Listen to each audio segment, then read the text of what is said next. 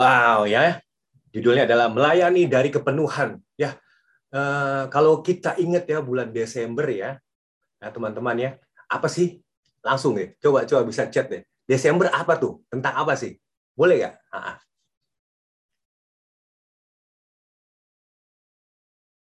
Apa nih? Apa nih? Coba coba. Aku pengen tahu deh. Di kalau Desember apa tuh? Ah Natal, Mary, Mary Natal, The Mary pakai Natal lagi namanya. Holiday. Waduh, Gunawan enak banget liburan. Liburan. Cakep. Siap. Sama siapa, Dev? Oke, Natal dan liburan. Jadi digabung Natal dan liburan. Mantep. Ya, benar udah, sudah deh, udah deh, benar-benar pasti gitu ya. Sebagai orang percaya pasti kita tahu ya Desember itu berbicara tentang Natal ya. Natal kita tahu ya itu bicara tentang siapa? Kelahiran Tuhan kita Yesus Kristus. Ya, benar ya kawan-kawan semuanya. Nah, Tuhan lahir ke dunia ini ya, tentu ya bukan sekedar lahir doang ya, pasti ada tujuannya. Nah, coba uh, tujuannya kita bisa lihat yuk. Nah, ini dia ya. Oke, saya bacakannya di Matius 20 sampai 28. Sama seperti anak manusia datang bukan untuk dilayani, melainkan untuk melayani dan untuk memberikan nyawanya bagi tebusan bagi banyak orang. Ya, di sini kita bisa lihat tujuannya Tujuannya seperti ini Tuhan datang ya. Ah, ah. Tujuannya apa? Bukan untuk dilayani, tapi melayani. Nah sekarang pertanyaannya, tujuan kita ada di dunia ini apa? Sama kayak, kayak tujuan Tuhan atau tidak? Nah, sebentar ya, saya akan ini lihat ayat dulu ya dari Yohanes 2 ya. 1 Yohanes 2 ya. Ayat 6 ya. Barang siapa mengatakan bahwa ia ada di dalam dia, ia wajib hidup sama seperti Kristus telah hidup. Nah, dari ayat ini apa yang kita, tujuan kita hidup di dunia ini apa? Datang ke dunia ini apa? Ya, tadi firman-Nya bilang supaya kita sama dengan dia. Ya, sama dengan dia datang ke dunia ini, ya. Bukan pakai agenda kita, tapi agendanya Tuhan. Ya. Jadi kita datang ke sini sama sama Tuhan untuk apa? Melayani, bukan untuk dilayani. Ya, melayani bukan untuk dilayani, ya. Jadi tujuan utama kita adalah melayani di sini. Ya, seperti Tuhan kita Yesus Kristus. Ya, dia mau kita melayani, ya. Namun ingat ya, kita juga nggak bisa melayani sembarangan, mau maunya kita, ya. Melayani adalah anugerah. Percaya ya, melayani adalah anugerah. Artinya dari Tuhan, bukan kuat gagah kita ya, tadi ya Tasya sempat bilang bukan karena pengalaman kita, kemampuan Tasya main apa keyboard dan sebagainya, enggak. Ya itu semua dari anugerah dari Tuhan. Kita bisa main keyboard juga dari Tuhan, kita bisa khotbah juga dari Tuhan, semuanya dari Tuhan. Ya, jadi anugerah apa pelayanan ini adalah anugerah. Nah, kalau dari Tuhan, ya kita harus melakukannya juga bersama Tuhan. Lah, kalau dari Tuhan kita melakukannya bersama Tuhan, gawat berarti ah, jalannya kacau nih. Nah, seperti itu. Dan tentunya kalau kita dari Tuhan, bersama Tuhan, dan pasti itu untuk Tuhan, dan akan menyenangkan hati Tuhan. Nah, jadi seperti itu ya. Jadi nggak boleh sembarangan. Ya mentang-mentang kita udah udah skillful, udah bisa ini, udah bisa itu, ya duit banyak, ya uh, banyak jaringan orang-orang. Oh kita udahlah, nggak usah pakai gaya, nggak usah pakai Tuhan-Tuhanan lah. Ya, yang penting pelayanan aja. Nggak bisa seperti itu, ya. Jadi kita benar-benar berfokus kepada Tuhan, ya. Jadi itulah yang harus kita lakukan. Nah, sekarang kita lihat nih ada contoh-contoh ya. Yang pertama aku akan ambil contoh-contoh yang melayani bukan yang seperti Tuhan mau. Ya, oke. Saya lihat ya di Lukas 10 ayat 40 sampai 42 ya. 4 ayat 40. Sedang Marta sibuk sekali melayani ya. Garis bawahi Marta sibuk ya. Ia mendekati Yesus dan berkata, "Tuhan, tidakkah engkau peduli bahwa saudaraku membiarkan aku melayani seorang diri?" Ya suruhlah dia membantu aku. Ayat 41 tetapi Tuhan menjawab Marta Marta engkau khawatir dan menyusahkan diri dengan banyak perkara. Tuhan bilang Marta kau menyusahkan diri dengan banyak perkara. Ya jadi pelayanan Marta itu yang Tuhan anggap ya itu menyusahkan diri dia sendiri. Ya ya Tuhan bilang apa? Marta Marta Engkau khawatir dan menyusahkan diri dengan banyak perkara. Melakukan ini, melakukan itu. Ya, Tuhan bilang, enggak. Ya. Nah, terus ayat 42, tetapi hanya satu saja yang perlu. Ya, Maria telah memilih bagian yang terbaik yang tidak akan diambil daripadanya. Ya, di sini Marta tidak berhikmat, harusnya Marta duduk diam karena pada saat itu Tuhan lagi ingin berbicara. Tuhan tidak memerintahkan kamu harus begini, tidak.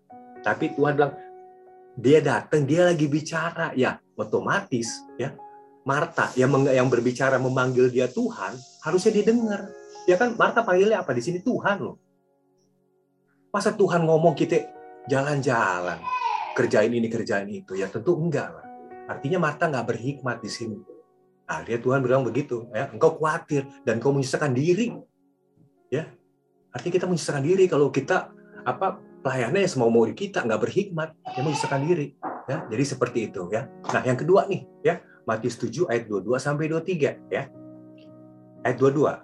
Pada hari terakhir banyak orang akan berseru kepada Bapakku, Tuhan, Tuhan, Bukankah kami membuat demi namamu, bernubuat demi namamu, dan mengusir setan demi namamu, dan mengadakan banyak mujizat demi namamu juga. Ayat 23. Ya, pada waktu itu, pada waktu itulah aku akan berterus terang kepada mereka dan berkata, aku tidak pernah mengenal kamu.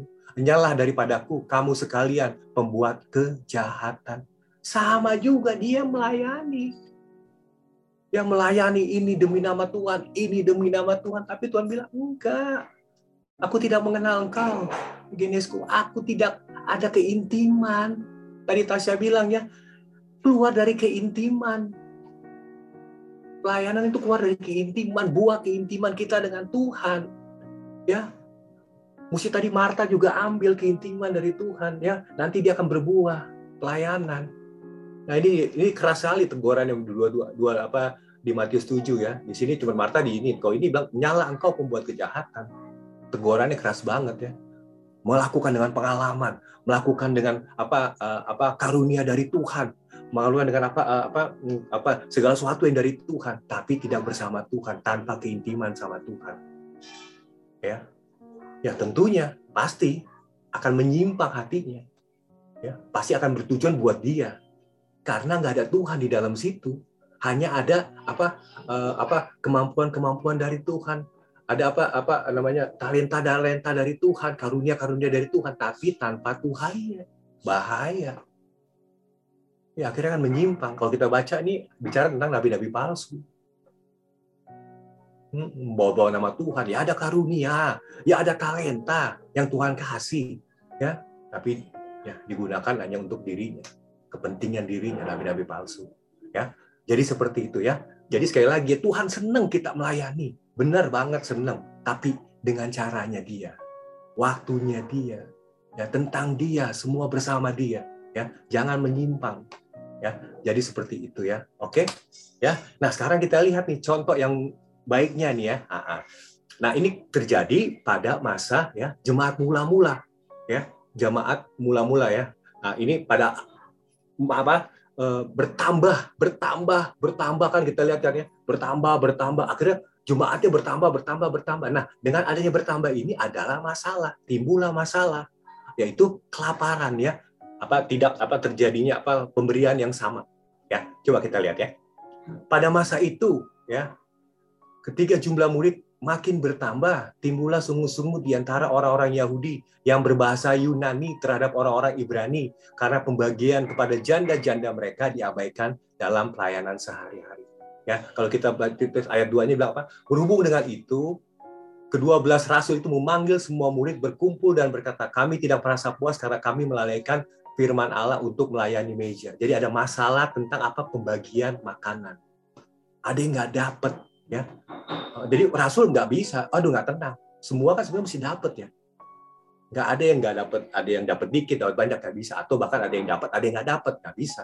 Jadi rasul concern. Dia nggak mau hal ini terjadi oleh maka itu dia bilang nah di ayat 3 ya karena itu saudara-saudara pilih tujuh orang di antaramu yang terkenal baik yang penuh roh dan penuh hikmat dari apa supaya kami mengangkat mereka untuk tugas itu ayat 4 dan supaya kami sendiri dapat memusahkan pikiran ya doa dan pelayanan firman.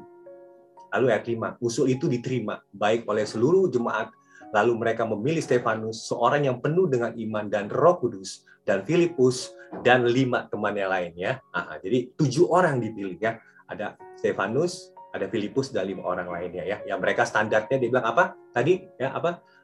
Penuh ya apa? Terkenal baik dan yang penuh dengan roh dan hikmat. Ya, jadi itu kriterianya untuk melayani ya yang rasul-rasul minta ya. Nah, jadi seperti itu. Nah, puji Tuhan ya, mereka nggak nolak. Mereka nggak nolak, ah masa pelayanan meja sih? Nggak keren pelayanan meja. Bener nggak? Keren dong pelayanan firman kayak rasul-rasul dong. Iya nggak? Woi, diliatin orang, fokus, woi mantap, ya kan? Uh -uh. Ya, ya kan? Apa luar biasa lah dampaknya pelayanan firman ya. Nah, mereka nggak pilih-pilih, mereka tetap terima, ya, melayani meja, ya, di belakang layar, di belakang layar, nggak apa, nggak masalah. Mereka tidak memilih-milih, ya. Nah, kita lihat ya apa sih pelayanan meja itu? Apakah beda dengan pelayanan firman? Ya, kita lihat dulu ya. Oke, pelayanan firman, kisah para Rasul 2 ayat 41 ya. Orang-orang menerima perkataan itu memberi mereka memberi diri dibaptis dan pada hari itu jumlah mereka bertambah kira-kira 3000 jiwa keren banget. Ya, pelayanan firman keren banget ya. Tuh datang jiwa-jiwa ke Tuhan ya. Petrus sharing kebenaran firman Tuhan ya. Orang bertobat ya, orang bertobat datang ya, mau dibaptis ya. Mereka bertambah ya 3000 jiwa. Wow, keren banget. Ya. Keren ya luar biasa. Benar ya, setuju ya. Pelayanan firman luar biasa ya. Amin ya. Nah, sekarang kita lihat pelayanan meja ya. Saya ambil dari Matius 25 ayat 35, 37 dan 40 ya. Saya lengkap-lengkap ya. Sebab ketika aku lapar ya, akunya gede ya, lebih besar ya.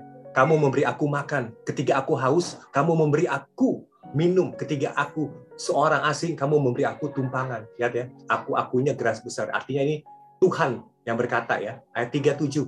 Maka orang benar itu menjawab dia. Katanya, Tuhan, bagaimanakah kami melihat engkau lapar dan kami memberi engkau makanan atau haus dan kami memberi engkau minum. Mereka bertanya-tanya, kapan Tuhan? Kok gue nggak nggak kasih Tuhan langsung?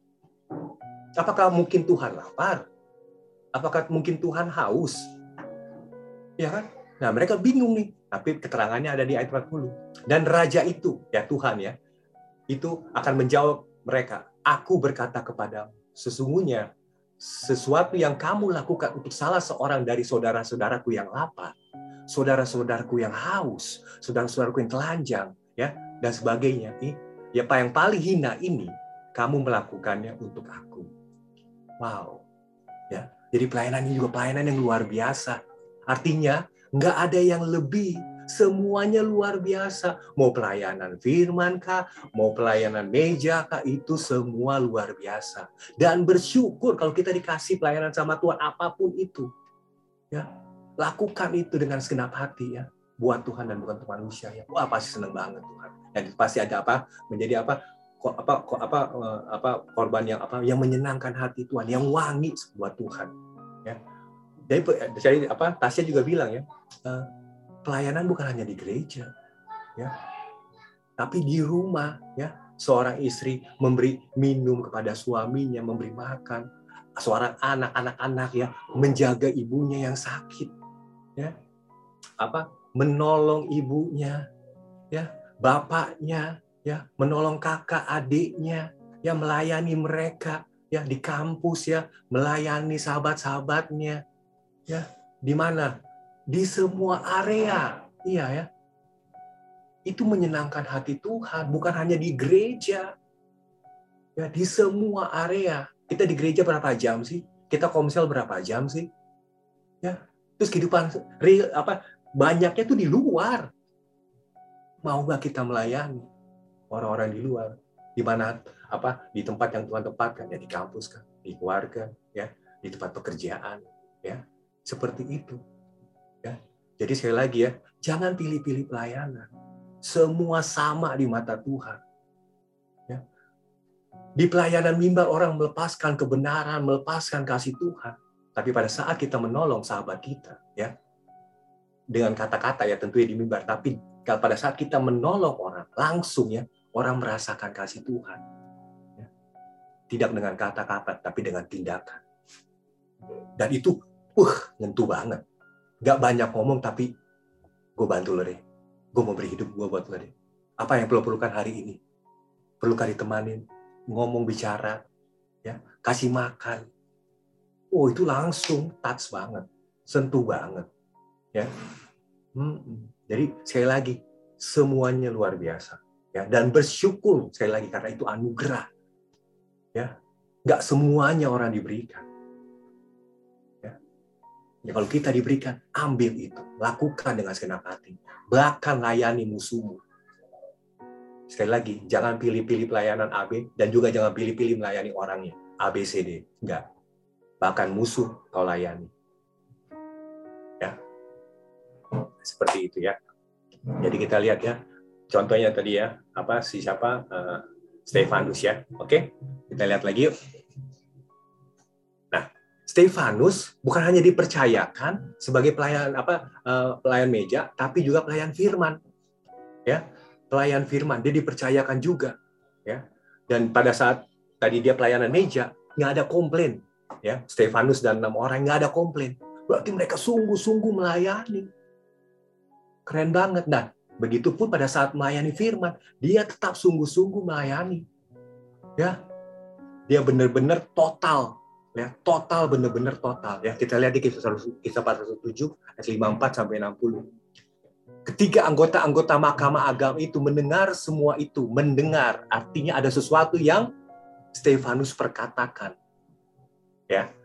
Sangat tertusuk hati mereka, maka mereka menyambutnya dengan gertakan gigi. Respon mereka sangat tidak menyenang dengan perkataan Stefanus. Ya, Stefanus bicara tentang kebenaran. Ya, Terus Stefanus juga menegur. Dia berani loh menegur loh. Padahal dia udah dikelilingin. Ya, udah dikeliling orang kalau udah dikelilingin ya udahlah kompromi ya daripada gue mati di sini bener gak tapi dia enggak dia tetap perkatakan kebenaran dan dia berani tegur mereka semua karena firman itu emang harus menegur iya kan? Di Timotius bilang firman itu menegur. Iya dia menegur. Walaupun keadaannya situasi kondisinya ya aduh kayaknya gawat nih. Taruhan nyawa nih ya tapi dia tetap lakukannya ya. Ayat 55 tetapi Stefanus yang penuh dengan Roh Kudus ya menatap langit lalu ia melihat kemuliaan Allah. Dan Yesus berdiri di sebelah kanan Allah. Ayat 56. Lalu berkatanya, "Sungguh aku melihat langit terbuka dan anak manusia berdiri sebelah kanan Allah." 57. Maka berteriak-teriaklah mereka sambil menutup tiga serentak menyerbu dia. Ya responnya lagi, tambah lebih beringas lagi. Tambah beringas lagi. Ya, waduh, Nah, ayat 58, mereka menyeret dia keluar kota, lalu melemparinya. Dan saksi-saksi meletakkan jubah mereka di depan kaki seorang muda yang bernama Saulus. Ayat 59, sedang mereka melemparinya, Stefanus berdoa. Katanya, ya Tuhan, terimalah rohku. Ya, dia bilang, ya Tuhan, terimalah rohku. Ya, dia berserah loh. Ya, kayak, kayak siapa Tuhan Yesus? Jadi Tuhan bilang, ke dalam tanganmu kuserahkan hidupku. Ya sama ya, sama ya Hah? ya deh sama ya nggak nggak beda ya ya ayat 60 sambil berlutut ia berseru dengan nyaring ini dia nyaring loh tadi enggak dia nggak nyaring dia bilang ya Tuhan Yesus terimalah rohku tapi di sini dia bilang dia sari bang Tuhan jangan tanggungkan dosa ini kepada mereka dia nyaring dia berteriak keras wow ya dia membalas kejahatan dengan kasih dia melayani ya dengan kasih sampai mati. Ya, dia menegur karena dia mengasihi mereka. Hei, kalian sudah jalur udah jauh nih. Kalian sama kayak nenek moyang kalian nih. Kalian menyakiti. Ya, dia tetap berani ngomong itu karena dia mengasihi. Ya, dia bukan mau menghakimi mereka, tapi mereka dia mau mengingatkan mereka. Ya, kalau kita lihat ya, kalau dia mau maki mereka nggak ada kata-kata. Ayat 60 keluar. Ya anak puluh nggak keluar. Dia bilang Tuhan apa tumpahkanlah api. Ya kayak murid-murid Tuhan Yesus ya pernah ngomong gitu ya. Tuh turunkanlah api. Enggak. Dia bilang ampuni mereka jangan tanggungkan dosa ini kepada mereka dia membalas penganiayaan apa rajam dan sebagainya dengan kasih nah inilah ya melayani dengan kasih uh, ya Ya, seperti Tuhan Yesus dibilang, aku datang ya, tidak untuk dilayani, tapi untuk melayani dan memberikan nyawa ya bagi banyak orang. Nah, seperti ini sama. Ya. Benar-benar sama. Ya sama. Nggak ada lain. Nah pertanyaannya, kenapa sih bisa seperti ini? Ya, oke. Yuk, kita cari tahu yuk kenapa yuk. Nah, kembali lagi ke ayat yang tadi.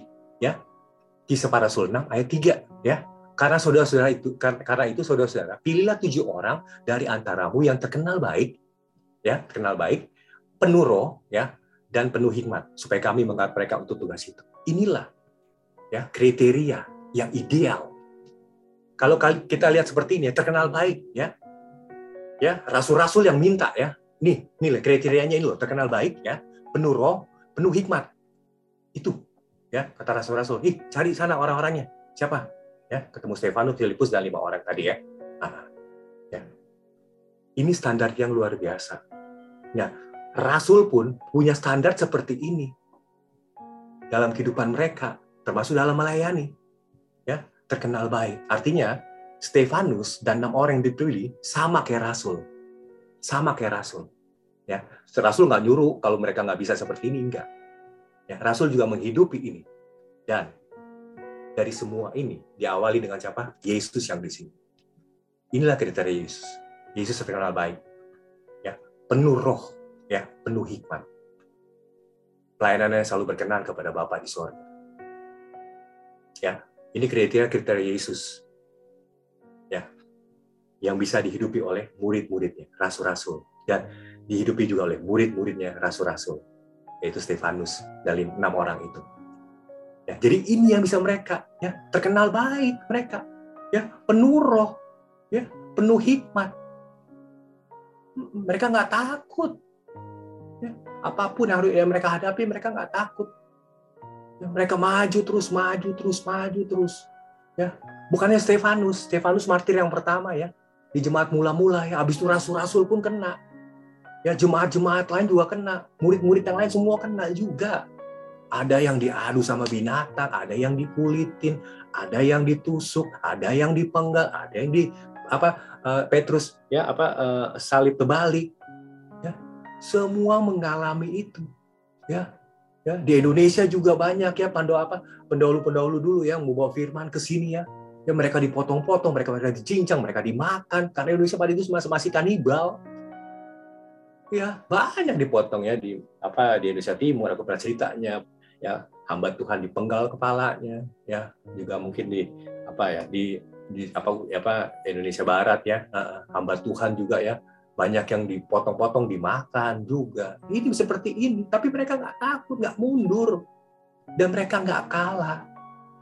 Ya, hidup adalah Kristus, mati keberuntungan, nggak kalah, nggak pernah kalah, karena mereka sudah tahu kebenarannya. Jadi mereka maju terus, maju terus, meninggalkan siapa? Meninggalkan keluarga. Bapaknya ditinggalkan, ibunya yang tercinta, bapaknya cerita kakak adiknya, mereka pergi loh nggak tahu dari mana datang ke Indonesia. Ya, mereka sebarkan Injil, sebarkan Injil. Ya, melayani firman, ya, memberi makan, mengasih edukasi pendidikan, bagaimana bisa melola, bagaimana hidup dengan baik dan benar. Ya. Mereka melayani terus. Ya. Sekali lagi risikonya, ya, mereka bisa mati juga. Dan aku pernah menonton ya satu apa ya acara TV ya, uh, kisah nyata ya. Jadi kakek neneknya kalau nggak salah mereka yang terbang ke apa ke daerah ya di apa Amerika Selatan ya.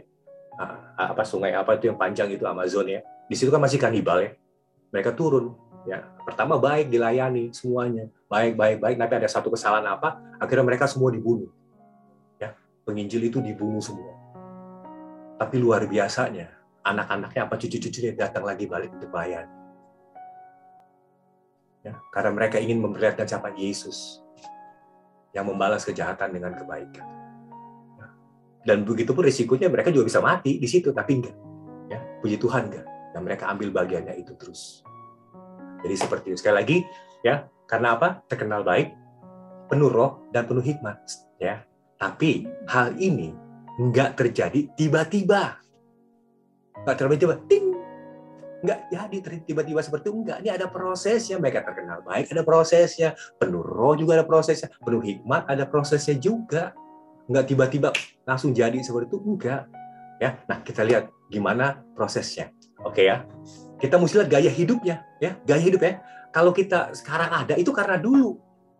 Ya, Pak Suriko sering ngomong gitu ya. Kita ada sekarang itu karena dulu. Ya, kita ada ke depan nanti karena kita sekarang ini. Nah, inilah gaya hidup mereka dulu. Ya, jemaat mula-mula. Ya, termasuk Stefanus, Filipus dan lain-lainnya. Ya kita lihat ya. Mereka bertekun bertekun dalam pengajaran. Ya, mereka tahu ya rasul-rasul tentu berbicara tentang siapa tentang Kristus ya mereka jadi saksi-saksi Kristus kepada murid-murid yang baru-baru ini ya mereka tahu Kristus yang mati buat mereka yang disalibkan Yesus yang bangkit mereka tahu oh oh oh, oh Tuhan aku seperti itu loh ya Tuhan aku seperti itu oh aku dalam Tuhan seperti ini loh aku dikasih ya aku disayangi aku anaknya ya wow udah tahu seperti itu waduh ini udah cukup nih penuh banget dah Ya, dan Tuhan juga janji, aku akan menyertai kamu. Apa mereka nggak penuh? Pasti mereka penuh di sini. Ya, inilah kenapa mereka bisa melakukan semua itu punya karakter-karakter itu tadi ya, apa? Baik ya. Penuh dengan roh, ya, hikmat ya. Oh, mereka tahu, oh iya ya, aku telah dibeli lunas. Sekarang aku bukan aku lagi ya, milik aku lagi. Berarti Tuhan yang eh, melalui Roh Kudus yang tinggal dalam aku. Berarti aku nggak boleh apa membuat membuat apa membuat Roh Kudus cuma apa jadi eksis doang dalam kehidupan aku. Enggak. Dia harus penuh, dia harus berkuasa, dia harus memimpin aku. Akhirnya orang-orang itu penuh dengan Roh Kudus karena mereka ya udah, nih aku bukan aku lagi, tapi Engkau Tuhan. Biarkan Roh Mungkin Kudus memenuhi aku, memimpin aku. Nah, jadi prosesnya itu karena mereka tahu kebenarannya, kabar baiknya. Dengan apa? Belajar bertekun ya Nah, dalam dalam persekutuan dan mereka selalu berkumpul untuk memecahkan roti ya, mulai membagi hidup ya, di antara dulu, di antara dulu ya, membagi-bagi kepada orang ya, belajar untuk mengasihi orang lain. Jadi step-stepnya ada. Ya. Oke, kita baca lanjut kisah 1 4 ya, 34 35 ya. Ya, sebab tidak ada seorang pun yang berkekurangan di antara mereka karena semua orang itu mempunyai tanah atau rumah, menjual kepunyaan itu dan hasil penjualan itu mereka bawa dan mereka letakkan di kaki rasul-rasul, lalu dibagi-bagikan kepada setiap orang sesuai dengan keperluan. Ya, mereka mulai belajar untuk apa? Uh, hidup dengan baik, memberi kepada orang lain, ya di lingkungan mereka dulu. Ya, kita juga bisa melakukan ini di lingkungan keluarga kita. Ya, dapat gaji tabung, dapat uang jajan yang diborosin, simpan. Nanti surprise Natal kasih mama kado, kasih papa kado. Wow, kasih kakak, ya jalan aja, ya bantu studi, adik kalau emang keluarga lagi ini, ya. Nah seperti itu dalam keluarga aja dulu, ya. Nah kalian bagian itu, ya. terus ya lakukan itu bagian itu. Jadi kalian dari bentuk lama-lama kalian jadi apa? Yang punya kelakuan baik, ya. Karena kalian latih terus, latih terus, nggak bisa otot tuh nggak langsung jadi di fitness nggak langsung jadi. Dan nggak langsung main beban berat ya. Main beban berat dan langsung cedera iya. Eh pelan pelan Tuhan tahu porsinya. Pelan pelan pelan pelan ya angkatnya pelan semuanya pelan. Nah lama lama kapasitas diperbesar. Nah mulailah dari keluarga. Lihatlah di keluarga ada mama papa ya kakak adik yang sudah menikah lihat suami istri. Lihat ya apa sih yang kita bisa beri nah seperti itu. Latih latih latih. Nanti di kampus ya apa sih yang kita bisa beri buat sahabat-sahabat kita? Ya kita latih ya di mana pun kita berada ya. Sekali lagi bukan hanya di gereja bukan di komsel tapi di mana pun kita berada ya. Jadi akhirnya kita punya apa? Penuh kebaikan penuh roh penuh hikmat. Proses yang ini. Nggak langsung jadi enggak ya proses yang ini ya. Stefanus melewati proses ini. Para rasul pun melewati proses ini. Dekat sama Tuhan melekat ya. Melekat sama Tuhan ya tiga setengah tahun ya. Melekat melekat melekat. Akhirnya mereka berubah. Ya proses ya. Nah, kata Pak Suriko nikmati proses tanpa protes haleluya. Oke. Oke selanjutnya ya kita lihat ya. Oke ya. Ya di sini aku tulis nih korban tidak dapat berkorban. Ya korban tidak dapat berkorban. Ya korban pasti menuntut walaupun dalam pelayanan seorang yang berkor yang si korban orang ini korban seorang korban ya melayani ya, dia akan menuntut supaya dia dilihat dia akan menuntut supaya dia dikasih padahal tujuan melayani adalah memberi Tapi kalau kita punya mental korban, ya pasti kita akan menuntut. Oleh karena itu korban tidak bisa berkorban. Nah, oleh karena itu kita apa? Harus penuh, ya penuh dalam Tuhan, melekat tadi ya Yohanes 15 ya, ya kita caranya merekat pada siapa? Yesus pokok anggur melekat, ya, kita akan berbuah, ya kita nggak memberi, kita nggak menarik tapi kita memberi, memberi, memberi, memberi, ya di musim apa pun kita memberi. Karena kita melekat pada sumber kehidupan. Ya sumber kehidupan yang telah mengalahkan mati yang telah mengalahkan maut. Jadi nggak pernah kita nggak akan berbuah. Ya karena apa? Kita melekat. Ya jadi seperti itu.